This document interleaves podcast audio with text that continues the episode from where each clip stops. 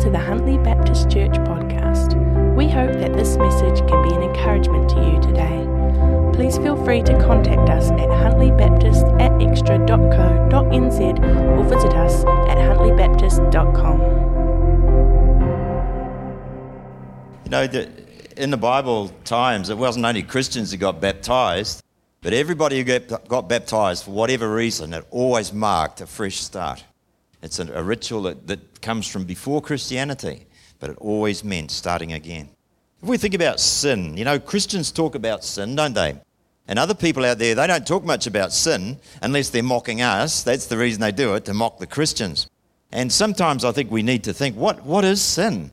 You know, is murder. You know, there's the stealing, isn't there? There's cheating on your partner. That's sin.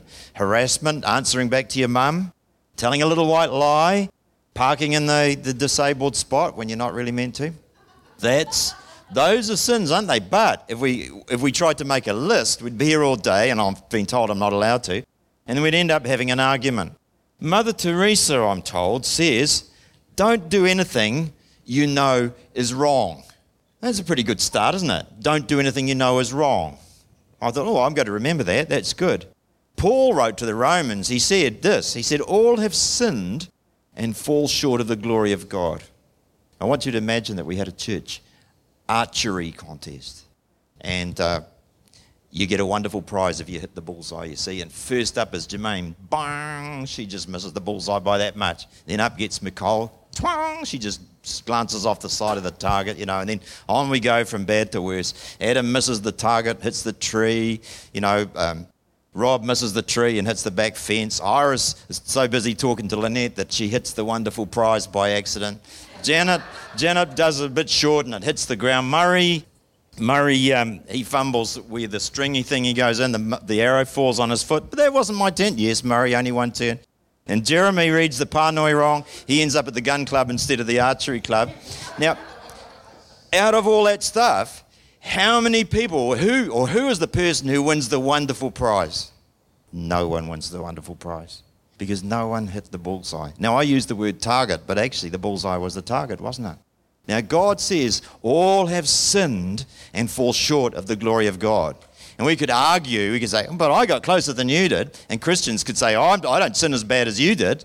But it's not really the point, is it? All have sinned and fall short of the glory of God. What is this glory of God? What is this thing we're aiming for? Well, Jesus said this is a good summary. Love the Lord your God with all your heart, with all your mind, with all your soul, with all your strength, and love your neighbor as yourself. And see, if you look at yourself, if I look at me and I go, Do I love the Lord my God with all my heart? You know, I've got a heart after God. My heart wants to serve God, but all of it, all of it, uh uh-uh. uh Some bits are a bit tacky. Some bits I wouldn't even want you to know about. See, selfishness is still in there, to be honest. I meant to love the Lord my God with all my soul. I don't even know what that means, so I, I imagine I don't. I meant to love my God with all my mind. Well, my mind spends a lot of time thinking about how can I help people? How can I come up with solutions? How can I share the love of God in my community? My mind spends a lot of time on that, but not all of its time. Sometimes it's wandering off doing dumb stuff. I have bad thoughts. I have dumb thoughts. My mind wastes some of its time. And what about you love the Lord your God with all your strength? All your strength all your physical strength, all your financial resources, all your special skills you have, all your sexual energy, all your time, all your screen time, all your money. You see, all have sinned and fallen short. Because I'm not, I'm not dissing you guys, but we haven't made it, have we? We're not that good. So that's sin. The Bible says that sin is a falling short of God's ideal. We were made in the image of God. And sometimes you can see that in yourself and other people. That person is acting just like God would act. But other times we know we don't. We've fallen short of the glory of God. Today I'm going to unpack briefly two wrong beliefs about sin. And here they are. Number one wrong belief sin doesn't matter.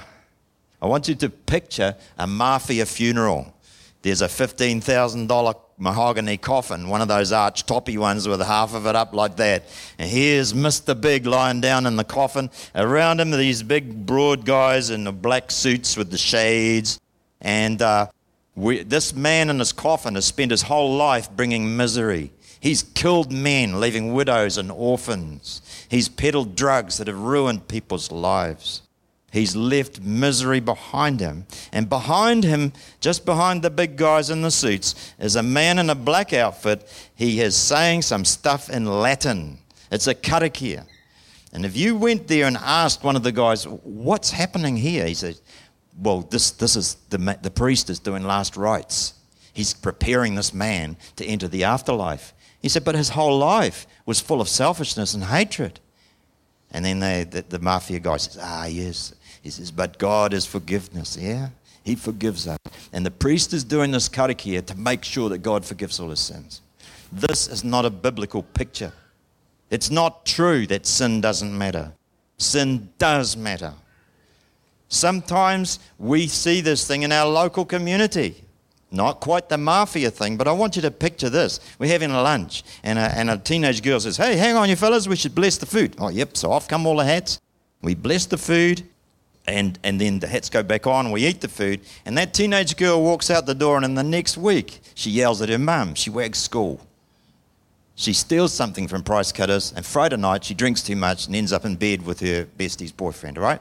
What happens is, next weekend, the next time we have some food, hey, you fellas, we bless the food. There's a whole disconnect between the way people um, think of religious stuff and what they actually do. And sin does matter. And when that teenage girl becomes a grandmother, because we've been long enough around to see it happen, she's still the same. She does pray to God, but her life is disconnected with what God would have. It's not God's ideal, it's not God's best. Some people, uh, in Mark 7, Jesus quotes Isaiah and he says, You know, God says, This people honors me with their lips, but their heart is far from me. Some people have suggested this is good. They say, oh, well, if we sin lots, God can forgive us lots. And then he's glorified, isn't he? This is not a biblical idea. Paul says to the Romans, Shall we continue to sin that grace may abound? No way. Why not? In Isaiah 59, it says, Your iniquities, that's the wrong things you do, your iniquities have made a separation between you and your God. Do you want to be separated from God? I don't. Do you? Then don't sin. Don't do anything you know is wrong. Sin does matter. Paul says in Romans, when he writes to Romans, he says, The wages of sin is death. In other words, what sin pays out is death. And as I've got older, I've seen a different meaning in that than what I used to think. What I find is, if we do the things we know are wrong and we keep doing them, something starts to die. I'm not saying that your body drops dead, but a part of you starts to die. It's the part of you that relates to God. It's the part of you that's in the image of God. It begins to die from a lack of nourishment. And as time goes on, I said, we could call this the spirit man. We could call this your spiritual side. But as that starts, that taha wairua begins to wither then you will hear less and less from God. Some people wake up, they go, I've drifted away from God and I didn't even know it was happening. And other people don't say that because they don't even notice because that side of them has died. You don't want to die to God, so don't sin. Don't do things you know are wrong. Sin does matter. The Bible's very plain on this. It says we're to die to sin. That's pretty straight up, isn't it? So when, when sin comes knocking on the door, ain't nobody answering. A few weeks ago, Jocelyn, who usually comes here, had an interesting experience, a nasty experience next door when a man came through and he started yelling and cussing at her, and, and it was very unpleasant. Nobody likes that. But when we unpacked it later, Jocelyn and me talking about it, she said one thing she noticed. She said, I didn't react at all. I didn't yell and swear back. And it wasn't an effort. It wasn't like, oh, I mustn't yell and swear back. She noticed that that part of her, that part that wanted to yell and swear back, had withered and died. The Bible says die to sin. And what happens in the end, you can look at something and say, that used to tempt me. I would have done this. But now I don't even feel like doing it. And when that happens, please be happy because God's working a wonder in you. We need, don't we, to encourage ourselves. Sometimes we put ourselves down, oh, I'm a bit of a dummy, you know, but sometimes you can turn around and say, actually, God is doing something. I wasn't like that. Be happy, eh? And when you see it happening in other people, say, you know how you used to be? You would have, but not this time. Wrong belief number two there's no cure for sin.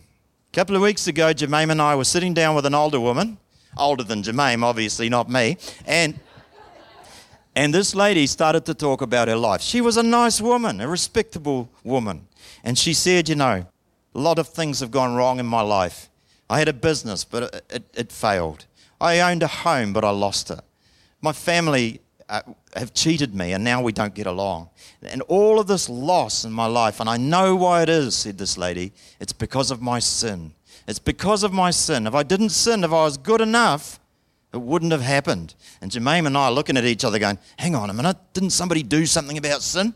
And, and it said to this lady, Did you know that, that the Son of Man came to seek and save the lost? I said to this lady. She goes, Oh, no, that was then. It finished in 1988. The church is in a new era. I'm looking for the true church, she says. You know, a church is a college, a college that teaches us how to be good enough for God.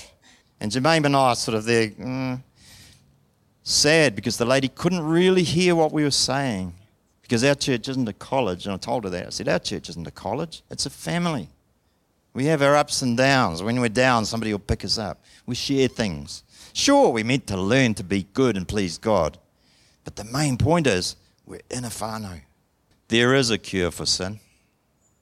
In John, in 1 John, that's a letter written by John, it says, If we confess our sins, he is faithful and just to forgive our sins and cleanse us from all unrighteousness. What does confess mean? It means that we confess that it was a sin. That's what. We confess it as a sin. No excuses, no sort of, yeah, I know I shouldn't have yelled at that fella, but he started on, he was really grumpy. None of that, all right? Yeah, I know, I know I shouldn't have kept that thing, but she didn't notice it was even missing. None of that. It wasn't all my fault. No, no. We just say, I shouldn't have yelled at that fella. End of story. I'm sorry. We answer for our own actions. Now, you might say, why should I do that? Because it's powerful. When we confess our sins, He's merciful and just to forgive us our sins and cleanse us from all unrighteousness. Isn't that worth fessing up for? Yeah, I reckon. Young leader came to see me and he said, Jeremy, last week I got drunk. And I knew I, knew I shouldn't do it. I shouldn't have got drunk. And God told me to come and tell you. Okay, I said, I'm glad you did. And you are forgiven. You are forgiven because you have confessed that it was a sin. He didn't say, oh, look, it wasn't my fault, my mate's He didn't. He just said it was a sin. I did it, and I was wrong. And so I said to him, You are forgiven. The sin is forgiven and you're cleansed from that. Some people might think it's very arrogant for us as Christians to be able to forgive sins. But when Jesus breathed the Holy Spirit on his disciples, he said this If you forgive the sins of any, their sins are forgiven. So, as Christians, please have the confidence to speak up to people who are with you, who are broken, who are humble, contrite is another word. If people are like that, with that heart that's hūmārie, if they're like that, have the confidence to say to them, I know your sins are forgiven. I reassure you. I've got the power and the authority to tell you God has forgiven you because you have fessed up. There is a cure for sin. Lots of Bible teachers begin by reading a Bible passage and then they explain it. Often I do the opposite, and here's why. When you hear the Bible passage, I want you to understand it. And if I explain it first, that will help. But the other good thing about it is it means God gets the last word, which is pretty good if you think about it. This passage in the Bible that I'm reading from is called Dead to Sin, Alive to God. It's from Romans chapter 6, which is a letter that Paul wrote to young Christians. What then shall we say? Shall we continue in sin so that grace may increase? Certainly not. How can we, who died to sin, live in it any longer? Aren't you aware that all of us who were baptized into Christ Jesus were baptized into his death? We were therefore buried with him through baptism into death, in order that, as Christ was raised from the dead through the glory of the Father, we too may walk in newness of life. For if we have been united with him like this in his death, we will certainly also be united with him in his resurrection. We know that our old self was crucified with him, so that the body of sin might be rendered powerless, that we should no longer be slaves to sin. For anyone who's died has been freed from sin. Now, if we died with Christ, we believe that we will also live with him. For we know that since Christ was raised from the dead, he cannot die again. Death no longer has dominion over him. The death he died, he died to sin once for all. But the life he lives, he lives to God. So you too must count yourselves as dead to sin, but alive to God in Christ Jesus. Therefore, do not let sin reign in your mortal body so that you obey its desires. Do not present the parts of your body to sin as instruments of wickedness, but present yourselves to God as those who have been brought from death to life, and present the parts of your body to Him as instruments of righteousness. For sin shall not be your master, for you are not under law, but under grace. You know, there's a death coming to all of us. But the good thing is, we get to pick. What do you want to do? Die to God or die to sin? Thanks for listening to the Huntly Baptist Church